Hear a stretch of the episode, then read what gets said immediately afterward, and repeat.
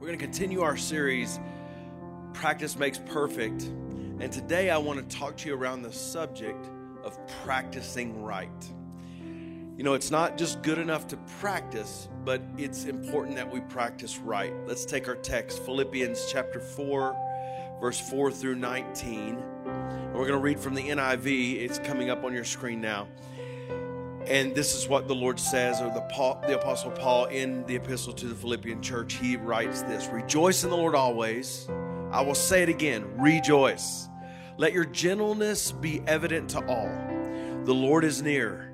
Do not be anxious about anything, but in every situation, by prayer and petition, with thanksgiving, present your requests to God and the peace of God, which transcends all understanding, will guard your hearts and your minds in Christ Jesus. Finally,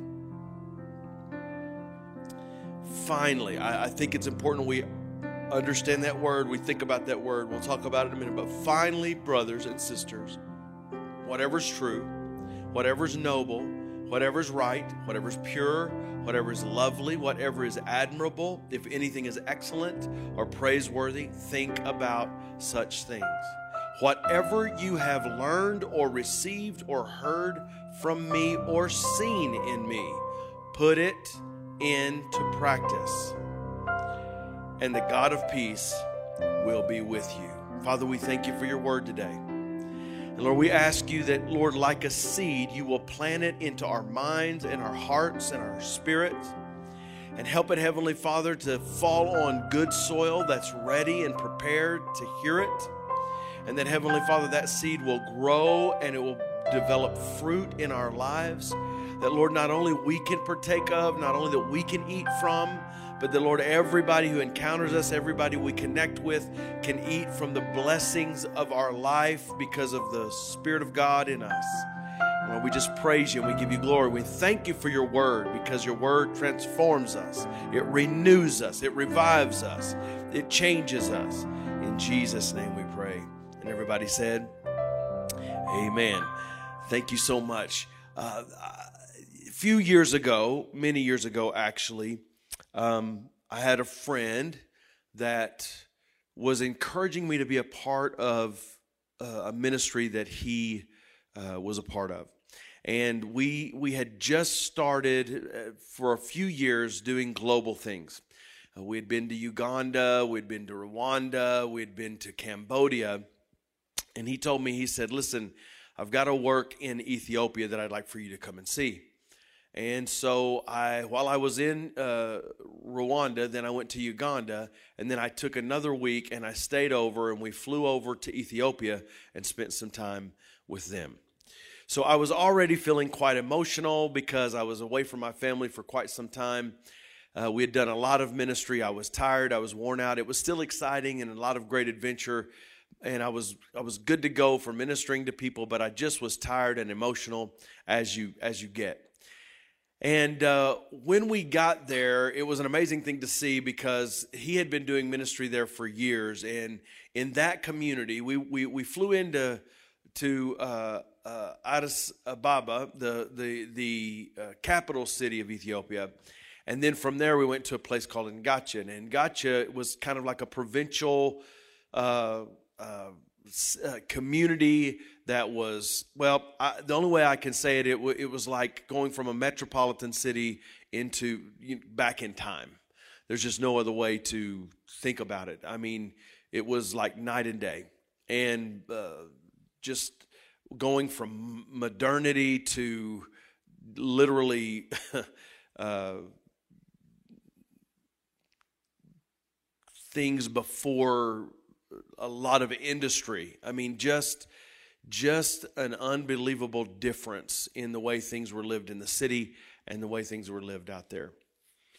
And so we got there, and as we flew in, we flew in on a small plane. We flew into a cow pasture. Literally, they had to call and say, uh, "Get the cows off the pasture so we can land this plane." Now, let me tell you, that was some adventure there.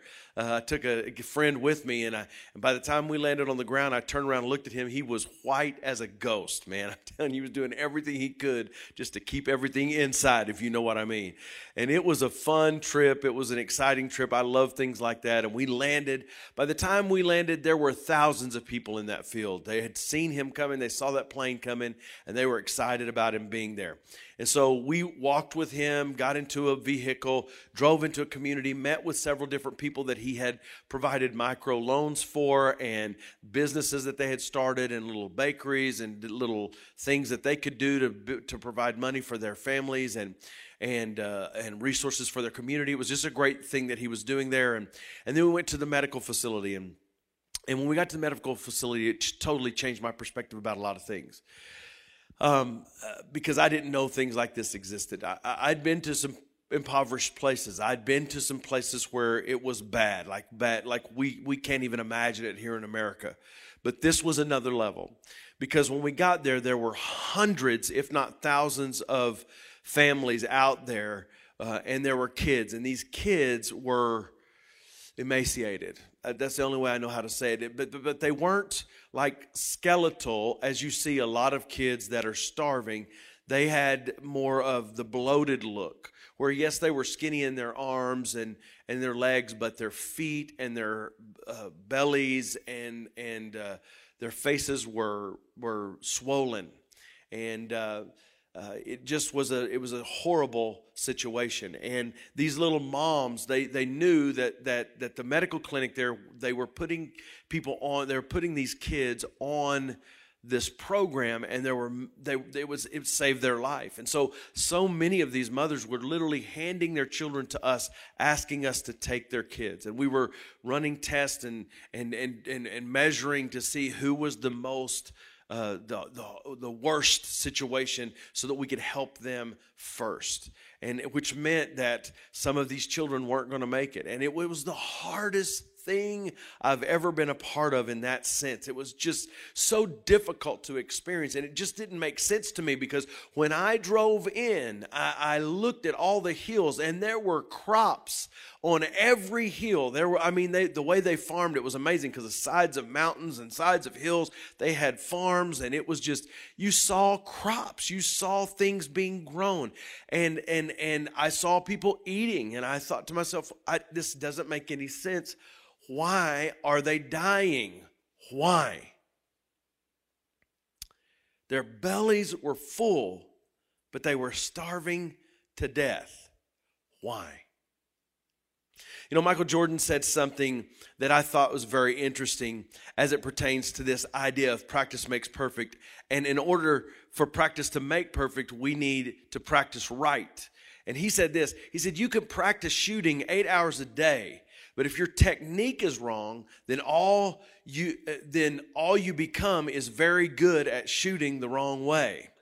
It's such a problem because you know you want to practice, but really uh, I heard it said this way. We, we use the terminology, and for this series, it is true. Practice makes perfect. In other words, it gets you into the place of perfect peace when you practice the principles of God.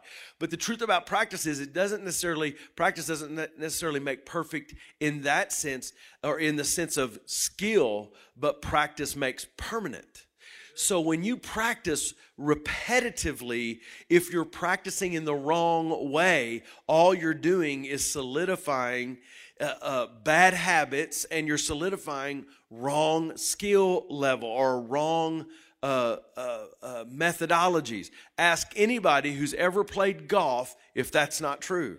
Because if you don't learn how to do the things the way they're supposed to be done, if you don't get the foundation of fundamentals in your life, in your game, in your whatever it is you're trying to excel at, then you can practice and practice and practice and practice. But all you're doing is solidifying and concreting that wrong behavior or that wrong habit in your life. So then what you have to do is you have to go back and practice right to eliminate that bad habit and start a new habit. You know, Paul said to those he was writing to, whatever you have learned or received or heard from me or seen in me, put into practice, and the God of peace will be with you. To practice right, you need to know what to practice, you need to know where to practice, and you need to know how to practice. Now, Paul gives us answers in this passage. See, he gives us the answer to what, what do I practice, where do I practice, and how do I practice. So, what to practice? Here's what to practice your thoughts. Now, we're going to talk about in that moment that might you might be like, what are you talking about? We'll talk about it in a moment. Where do I practice? In my mind. How do I practice? With a joyful attitude. It's all right here in this passage of scripture. Because here's the truth, ladies and gentlemen our spiritual battle is in the mind.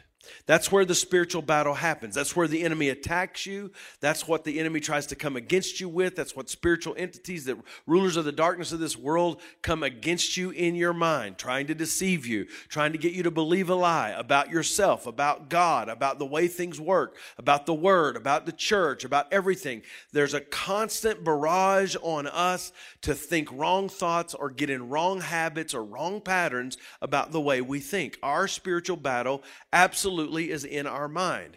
And you might be thinking, well, now wait a minute. The spiritual things are in the spirit. And yes, they're in a spiritual realm, but our mind is a part of of what goes on in our whole self. And you need to understand we are a spirit. We live in a body and we have a soul, our mind, our will, and our emotions. And all of those things work together and they need to be led by our spirit but let's not forget that when we're saved and regenerated, we're born again, our spirit comes alive, but our mind has to be renewed. And it's renewed by the Word of God. So, this battle that we fight with carnality, this battle that we fight with sin, this battle that we fight with temptation, the battle that we fight uh, to, to, for the will of God and the purpose of God in our lives, this battle is happening in our mind. And if our mind is not renewed to think the way that Jesus thinks, to think the way that God thinks, then what happens is we lose that battle.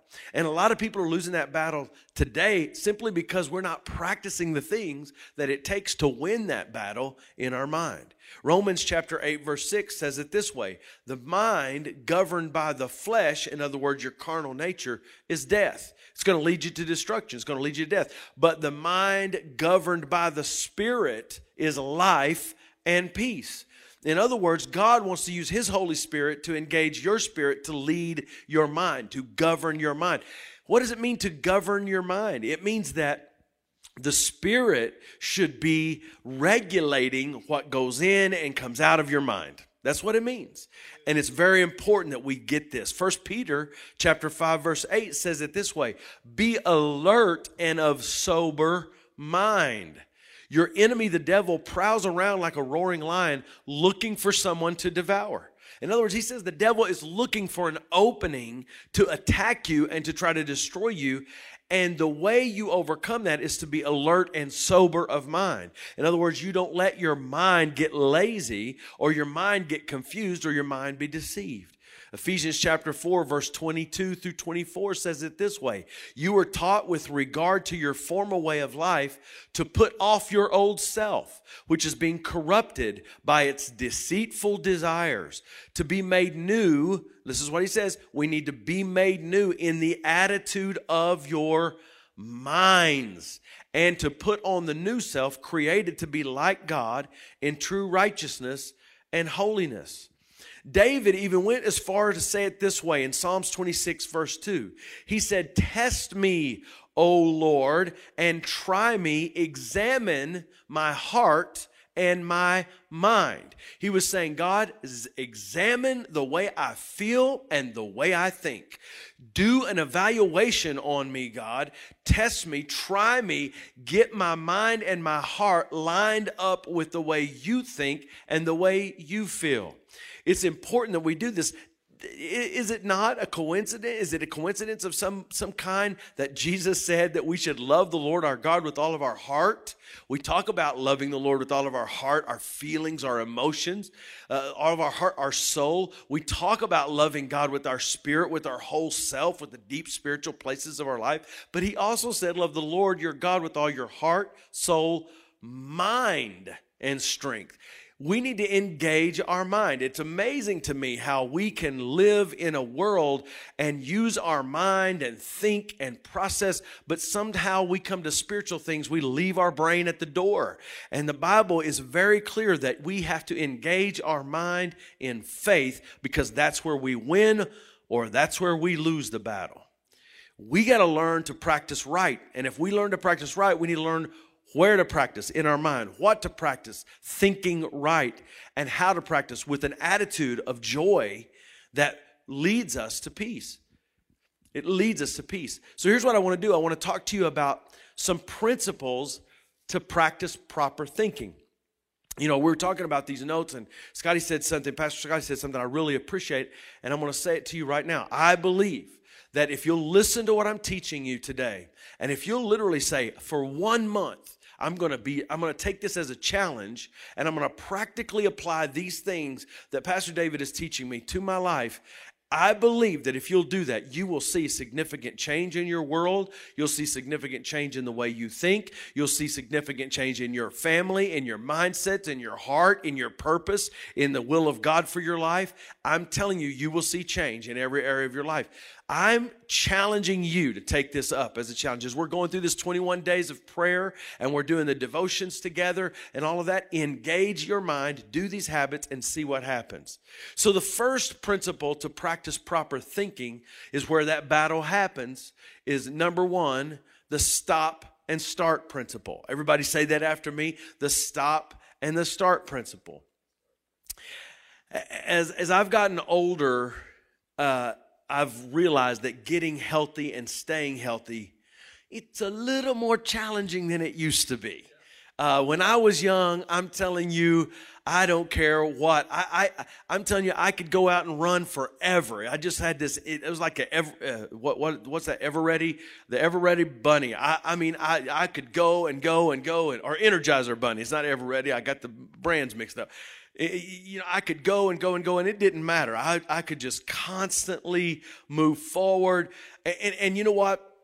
If I gained a little bit of weight, I'd spend a few weeks going out and running, and I'd lose that weight and be in shape and feel good about myself. But the older I got, I realized that that wasn't enough because my metabolism started slowing down. And even though I would work out, it still wasn't working simply because I wouldn't align my diet with my exercise because I like food, y'all. I don't know if you like food, but I love food. And I don't know why it is that all the good tasting food is the bad food for you, and all the bad tasting food is the good food for you. But what I've learned is when you learn to change your diet, it really isn't the case. What the case is, is we train our palates to like what's not good for us and then we have to retrain our palates to like for what good what is good for us. Uh, sometimes we're filling our mouth with so much processed food that we don't even really know what f- flavor is anymore. And, and and it's important that we we know how to not just start something but we also have to realize that there's a principle to to practice proper thinking. It's the start and stop principle or the stop and start principle. I can't just start exercising and expect to be in shape, I have to also stop eating junk. It's just a fact of life. I wish it wasn't the case. And I believe when we go to heaven, we're going to eat everything we want to eat and there will be no stinking calories in it. Hallelujah. Pizza, I'm gonna, I'm gonna have every kind of pizza. There's not even pizza invented that I'm gonna have in heaven. Come on, somebody. Um, but as I've gotten older, I've, I've begun to understand that it's it's required change. You know, when I was young, I just I just I could eat anything, and I did. And, and, when I was in high school, I played defensive end and linebacker in football. So I'm, I'm, I'm not very tall, five nine, especially for those positions. And so they wanted to beef me up. I weighed 157 pounds.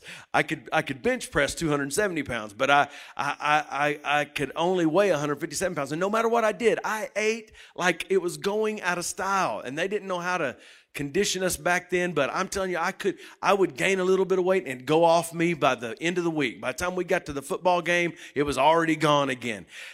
But here's the problem. When I got out of high school and I quit being so active and I wasn't practicing and lifting and running every day, I noticed something happen because even though I wasn't doing all that exercise, I was still eating exactly like I had been. So the habits of eating whatever, whenever, how much ever just kept going and the exercise habits stopped and the weight started coming and the uh, lack of health started coming. And so I had to reinvent myself again. And I've done that like 150 times between then and now. so, what is the principle here? We have to understand that what goes in has an impact. It's important that we understand it's not just something we need to start, there's some things we need to stop. What goes into our life, what goes into our body has an impact. It's great to start exercising, but also you have to stop eating bad food.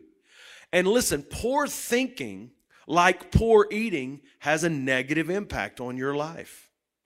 Good thinking, like good eating, has a positive impact on your life. It's really just that simple. It's kind of like your brain is a computer, and what goes in is what comes out. You could say it this way. It's kind of a cute way of saying it, I guess. You need we all need to start thinking well and stop thinking like hell. That's the facts. We need to start thinking positive, stop thinking negative. We need to start thinking godly and stop thinking sinfully. We need to start thinking uh, uh, divinely and stop thinking earthly. We've got to understand that God has given us a mind, and our mind has to be engaged in faith in order for us to win the battle.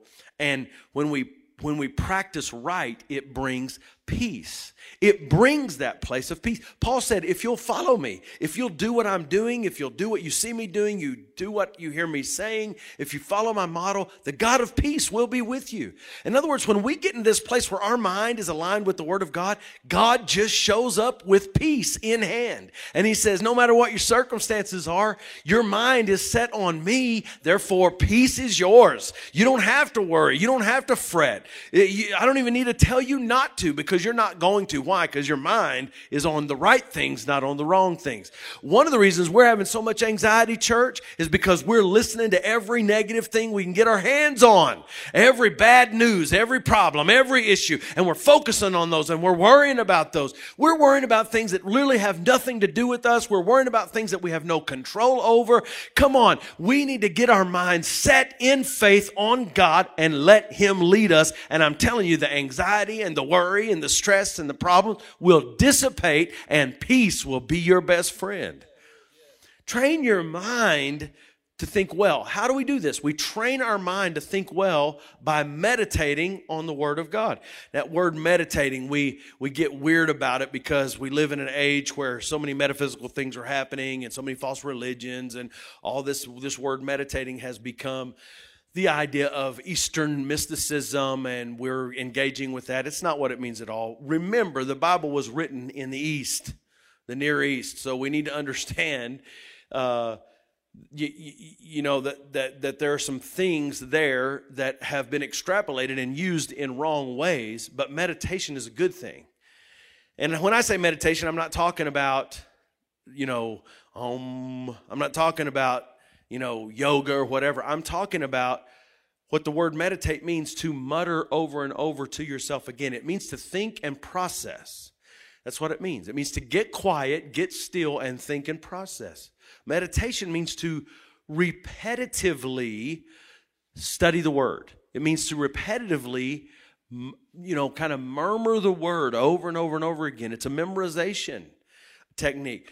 Uh, meditation means to think deeply. We, we do a lot of thinking, but we don't do a lot of deep thinking. So we need to train our mind to think well instead of thinking like hell by meditating on the Word of God. Look at Colossians chapter 3, verse 2.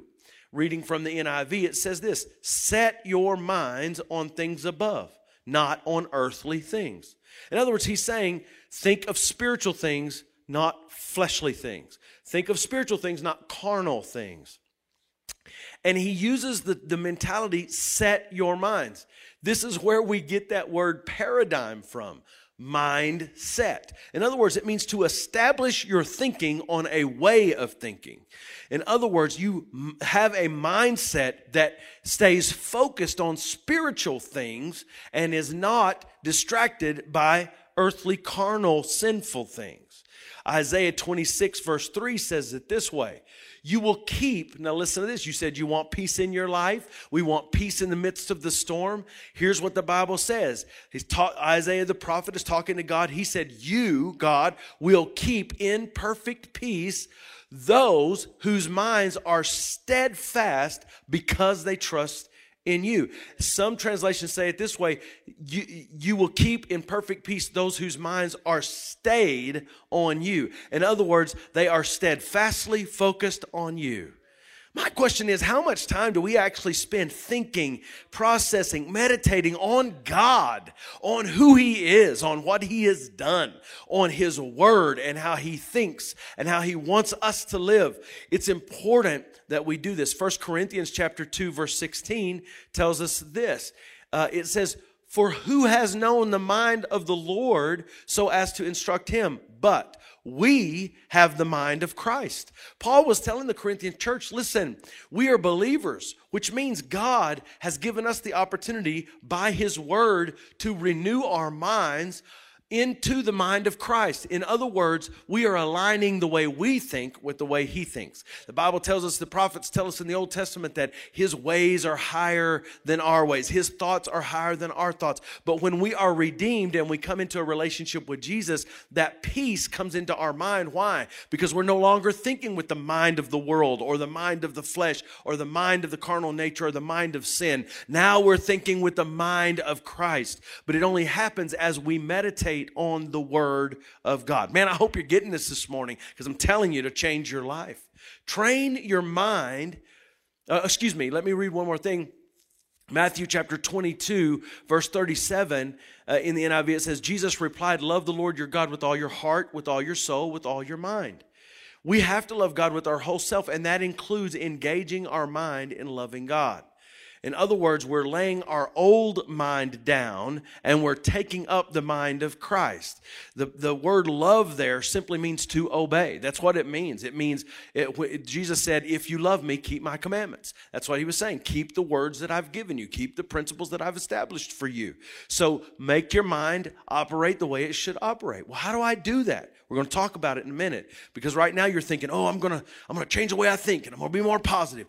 Listen, I appreciate positive thinking. I appreciate it. I, I think it's better to be a, per, a person who sees the glass half full than a person who sees the glass half empty. I, I think it's better to be a person who sees the world with a little bit of sunshine instead of always dark and clouds. But I'm just going to tell you and be honest with you that the, the power of God doesn't operate or function just because you think positive thoughts and and and and and and, and really walking in peace is not going to happen just because you're you physically and mentally think positive thoughts. It's not about thinking positive thoughts it's thinking the word of god. It's the most positive thing you could possibly do. So how do we do that? How do we do it? We we do it by training our mind to think like the mind of christ but we also do it we train our mind to attack wrong thoughts the Bible says in 2 Corinthians chapter 10 verse 3 through 5. Now let me just tell you something because you have a wrong thought doesn't mean you're in sin. The devil can come and tempt you and you have a thought that's out of the blue or your flesh can rise up and lead you and it, it ma- the difference between sinning and not sinning because sinning is an act but the difference between sinning and not sinning is if you dwell on that thought if you keep that thought if you don't deal with that thought. And I'm just going to tell you, men, women, boys, girls, those thoughts run through our head, whether by our own flesh or by the enemy. And I'm going to tell you right now, when that happens, it that's where we win or lose the battle in our spiritual maturity, our spiritual growth. That's where we win or lose the battle for peace. Is what we allow to stay in our minds. And it's important that we realize if we're putting bad things in our mind, we're going to get bad things out. If we're putting good things in our mind, we're going to get good things out. It's just very basic and simple, and it's true. And I don't care if you want to interpret that as legalism and rule making and whatever. It truth is truth. You can use it or you don't have to use it, but I promise you, if you do, you're going to see the difference. Just keep filling your mind with anxiety and stress. You're going to have a heart attack. You hear me? Keep it up. Keep filling your head full of fear. The, I just read an article this week that said that every major disease is exacerbated and even some created in our culture today by massive amounts of stress. We have got to stop the worry and this. How can we, such a prosperous people, be so worried and anxious all the time? Because we're filling our minds full of doubt, fear, uh, anxiety, stress, pressure, and instead of just thinking on the Word of God and allowing that to be what comes out of us, filling our minds full of sinful thoughts and sinful things, getting ourselves so full of nonsense that that's what comes out nonsense. We've got to be careful about this. We've got to learn this is where we win the battle. This is where we get our peace. This is where joy comes from. So how do we do it? Second Corinthians chapter 10 verse 3 through 5. For though we walk in the flesh, we do not war according to the flesh. In other words, physically. For the weapons of our warfare are not carnal, but mighty in God for pulling down strongholds, casting down arguments, and every high thing that exalts itself against the knowledge of God, bringing every thought into captivity to the obedience of Christ. So what you see here is a digression. And let's turn it. Let's let's let's let's turn that process around. Because here's what happens. The reason we get to the place of strongholds and these these strongholds have to be brought down in our life by the power of god is because it started with a thought. And what does it say that we should do with the thought? Bring every thought into captivity to the obedience of christ in other words, when we have those thoughts that are negative, we have those thoughts that are disobedient, we have those thoughts that are temptation, we have those thoughts that are fear and anxiety and stress, we have those thoughts that are antithetical to the purpose and plan of God for our lives, what do we do with that? Well, here's what the Bible says it says, bring it into captivity. Another translation says to arrest it. In other words, you literally are the cop of your own life. You are the police officer in your own life, and the Holy Spirit helps to regulate this. The Holy Spirit will say to you, that thought doesn't belong in your head. And when that Holy Spirit convicts you of that thought, you immediately arrest that thought. You put it under arrest. You put it in handcuffs, you put it in the back of the car, you drive it to the jail, and you put it in, lock it, throw away the key, and you walk away. That's not my thought. It doesn't belong with me. I will not participate in that thinking. And if we take that mentality spiritually in our life, I'm telling you, it will literally shut down wrong thinking. Here's what I've found the more you think rightly, the less you think wrongly. And, and, and the more you create this pattern of arresting wrong thinking in your life, it will literally change. You'll, you'll see the way you think will shift, and you'll start thinking right thoughts instead of wrong thoughts. So when you take those thoughts under captivity, then you don't dwell on them. The next thing is it become an imagination or an argument in your mind. And you start dwelling on them and what if and what if that and what if this and is it really going to hurt anybody and blah, blah, blah. And before you know it, that thought becomes an imagination, which then becomes a stronghold in your life. And now, no, you are no longer under control. You are in the control of your thought. And your thought is running your life, and it's not the right thought. The second thing we want to do, the second principle for proper thinking, is the make room principle. Now, now here's what that means. It means you need to make room for thinking. Do you know what I found in our culture today? We don't, it's not just we don't think on the word, we don't think, period. We quickly process out loud with other people as we're passing by life because we're so busy. And we don't really think deeply about anything. This is why some of the decisions you've made for your family or for your career or for what's coming ahead of you haven't been good decisions because they've been made in passing, in processing, and not with deep thinking. If you want to succeed in life, be significant in life, make a difference in life, you're going to have to learn to stop and make room to think. So the first thing you do is you block out time to meditate on the Word of God. Blocking out all, here's what that means to block out time to meditate on the Word of God. Make an appointment with God and keep it. Don't just make an appointment, keep it. And don't make a little 10 minute appointment with God. I know everybody say, if you just get 15 minutes in, that's for, that's for people who are just, can, can I just say something? That's for people who are just starting in their faith. That's for people who are just needing to prime the pump. They're needing to get started. They're needing to get going in their faith. They need to learn how. They don't want to bite off too much that they can't understand. So we tell them, hey, work at this and then take this step and then take that step. But for us who are grown, developed, maturing Christians, come on, we, we're not spending 10 minutes with God. Are you kidding me? Block out some time. And, and, and here's what that means it means block out all distractions and fill your mind with the word instead of allowing your mind to be filled. All the space is being taken up in your mind, thinking on this thought or that thought or this worry or that worry, this problem, that problem, or this event or that event, or this social activity, that social activity, or this social media thing, or this what this person said, or this person's uh, uh, uh approval of you or not. You listen, your mind is full of things that it doesn't need to be filled with. But so you need to clear the clutter and put the word of God in your mind so that when you're tempted or when you fight a battle or when something comes up, what comes rolling out of you isn't worry, stress, and anxiety, but what comes rolling out of you is faith. And what comes rolling out of you is victory. And what comes rolling out of you is power and promise and potential. Come on, y'all. This is the truth. This is the word of God. Taking time to think has become a lost art. To truly hear from God and train our minds to think well, we must start with thinking, period. Group processing is not the same as individual deep thinking. We need to make some time to think.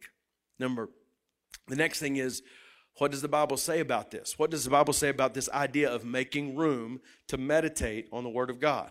Well, the Bible says in Psalms 1 Blessed is the man who walks not in the counsel of the ungodly, nor stands in the way of the sinner, nor sits in the seat of the scornful, but his delight is in the Word of God. And in that Word, he meditates day and night. Meditation means he gets still and he listens and he studies and he reads and he thinks. And that man is like a tree that's planted by the rivers of water that brings forth fruit in its season. Its leaves do not wither, and whatever he does, it prospers. Did you hear what I just said? That when we learn to think deeply about the Word of God and fill our minds and make room for that, that we are like a tree that's planted by the river of water that brings forth fruit, leaves do not wither, and we prosper. If you want blessing on your life, stop filling your life up with other stuff and saying, God, please bless my life, but fill your life up with God and you will be blessed. Period. Psalms 119, verse 15 says, I will meditate on your precepts and contemplate your ways. In other words, I'm going to make room to think about your word and contemplate who you are and what you do and what that means to me and what I am to mean to you. Psalms 4 4 says, be angry and do not sin. Meditate within your heart on your bed and be still. And then he says something at the end of that scripture that's very interesting the word Selah, which means to stop and think about what you just read. So he's saying, be angry and don't sin. Meditate within your heart on your bed and be still. Now stop and think about meditating in your heart and being still. He's saying in that scripture to meditate. Joshua 1 8 says, This book of the law shall not depart from your mouth, but you shall meditate in it day and night, that you may observe to do according to all that is written in it. For then you will make your way prosperous, and then you will have good success. If you want your life to fulfill the will of God, to be prosperous, to do the things that God has planned for you to do, then you need to understand making room for getting your mind engaged with the Word of God and putting on the mind of Christ and thinking heavenly instead of earthly, then that's when blessing occurs. That's when you begin to succeed. That's when your life becomes significant. That's when you get in the will of God. We need to understand this battle for peace is in our mind. And the only way to win it is to understand how to practice right. And how do I how do I practice? I practice with a great attitude. Where do I practice? In my mind. And what do I practice? Thinking well. Thinking the word. Number three, this is the last principle of proper thinking the mindset over moment principle. The mindset over the moment principle. It's not an event or a moment where I'm thinking on something good. It's about thinking with the mind of Christ. It's about having a holy mindset. Practicing, practicing these principles is what brings the peace of God. So let me just say it this way. Sometimes we think in events, we think in moments.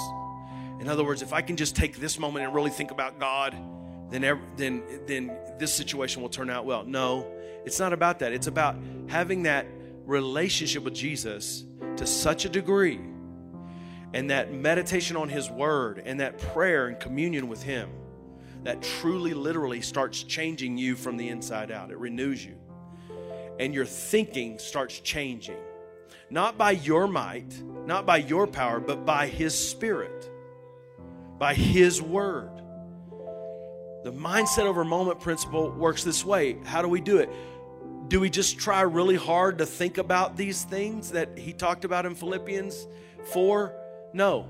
The answer has already been given to us. We practice a consistent relationship with Jesus, which includes the following practicing a consistent relationship with Jesus includes what I'm about to tell you. A, personal prayer and worship. We make room in our life where nothing distracts us and nothing gets in the way, and we don't do a little quick time to check a box. No, we get quiet, we get in prayer, we seek the face of God, we study His Word, and we listen and we meditate and we think.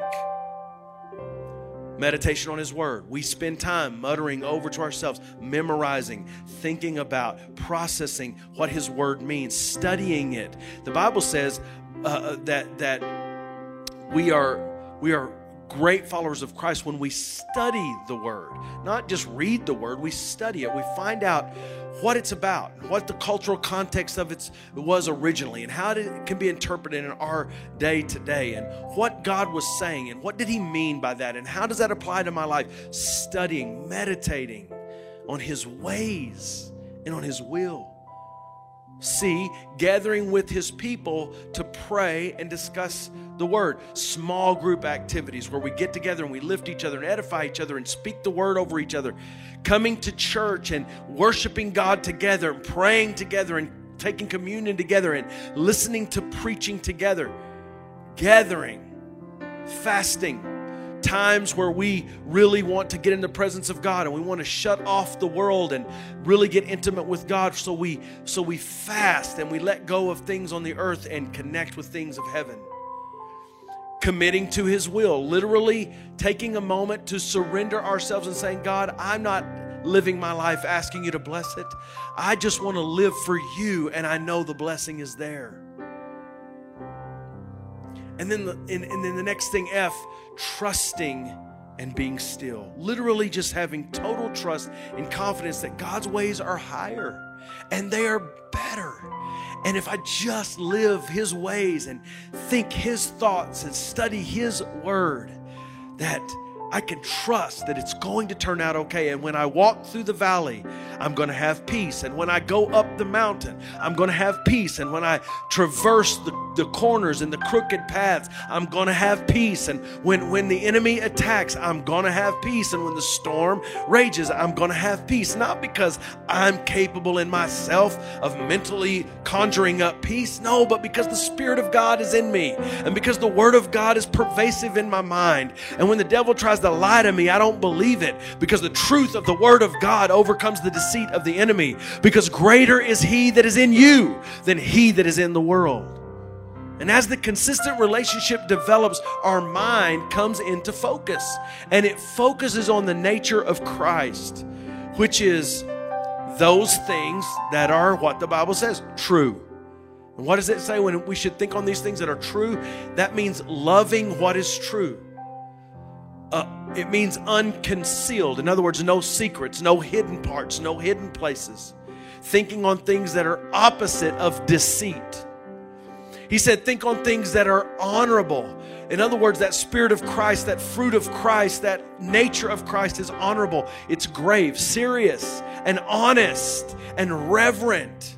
Thinking on things that are right. It means upright, righteous, virtuous. Keeping the commands of God is what that means. It means to think on the things that are pure, pure from carnality, pure from sinfulness, pure. It means to be chaste. It means to be modest. He said, Think on things that are lovely, acceptable, pleasing. He said, Think on things that are admirable. In other words, things that are well spoken of. He said, Think on things that are excellent, a virtuous course of thought, feeling, and action. He said, think on things that are praiseworthy. And, in other words, approbation, approval, or worthy of praise. It, it, means things that are commended, things that are have commendation or praise, things that are worthy. And when our mind comes into focus with the mind of Christ, it forces out carnal, deceitful, fearful, doubtful, anxious thoughts. It refuses to let them in because our mind is filled with the thinking of God. The earthly, devilish, demonic thinking cannot get in. It is a process that happens as we grow in Christ, and as the good goes in, the bad is flushed out and positive things begin to grow in us. Galatians 5:22 says this is the fruit of the spirit. And isn't it interesting that when he describes the fruit of the spirit, it is almost exactly the things that he talks about you should be thinking on. The fruit of the Spirit is love, joy, peace, long suffering, kindness, goodness, faithfulness, gentleness, and self control. Let's just be honest. These things that we should be thinking on, these things that should be born out of our life, are the exact opposite of what we're hearing, seeing, and watching in our world today. So when I was in Ethiopia and I saw these kids eating and bellies full, but starving I asked the question, why? And I began this message with that question, why? And I didn't answer it. And I'm sure you want to know. But here's why they were starving to death because even though they were farming, no one had taught them how to cultivate the soil. No one taught them how to rotate crops. No one taught them how to let the soil rest. So even though they were growing food and they were eating food, there was no nutritional value. So they were filling up, but dying. And the question then becomes to us on what are we filling up? What is filling your mind? Fear, worry, doubt, sin, evil, wickedness, temptation? Or is what filling your mind is love and joy and peace and God and Jesus and His ways and His will and His word.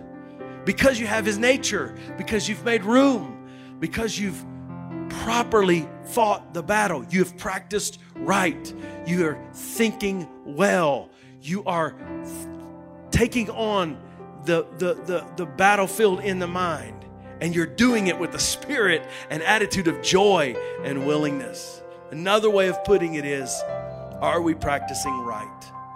Because if we do consistently practice the art of thinking well, we will overflow, overflow with an incomprehensible peace of God. Father, we thank you for teaching us today. We thank you for teaching us today. I just pray for every single person that's under the sound of my voice right now, every single person that's on online campus, every single person that will watch this during the service, and those who will watch it at different times. I pray, God, that we will get this. We will get it in our heart, we'll get it in our mind, and we'll understand that the battle is in the mind. Our spiritual battle is in our mind. And we have to start making some decisions about what we're putting in our mind. Are the things we're putting in our mind of nutritional value to us spiritually, or are they just food with no value? Are we putting things in our mind that literally aren't going to edify? They're not going to build. They're not going to strengthen. They're going to actually tear us down. They may even deceive us and make us think we're full, but we really are empty. Father, help us to just win this battle. Help us to practice right. Help us to take it on and get in your word and let your word do its work in our lives. In Jesus' name. And we just pray that that incomprehensible peace that comes will guard our hearts and our minds in Christ Jesus. And that, Lord, your Holy Spirit will stand guard. And when things try to get in our mind, it says, No, you're not allowed in here. Jesus' name. I speak against fear. I speak against doubt. I speak against anxiety and stress and pressure. I speak against sinfulness and, and unrighteousness and unholiness. I speak against evil and wickedness. I speak against spiritual attacks. I speak against all of it in the name of Jesus. And I just declare we will stand on the word, we will believe the word, and we will allow the word to saturate our lives. In Jesus' name, amen. Man, thank you so much. Man, what a great word today. I mean, I'm so excited about this because it literally is changing our life if we'll take it and do it. If you don't know Jesus today, you need to come to know him. There's a pastor or leader on this online campus that would love to pray with you or connect with you or help you make that step. So today, if you don't know Christ, make that decision today and let him fill your mind and let him cause you to be victorious in Jesus' name. Love you.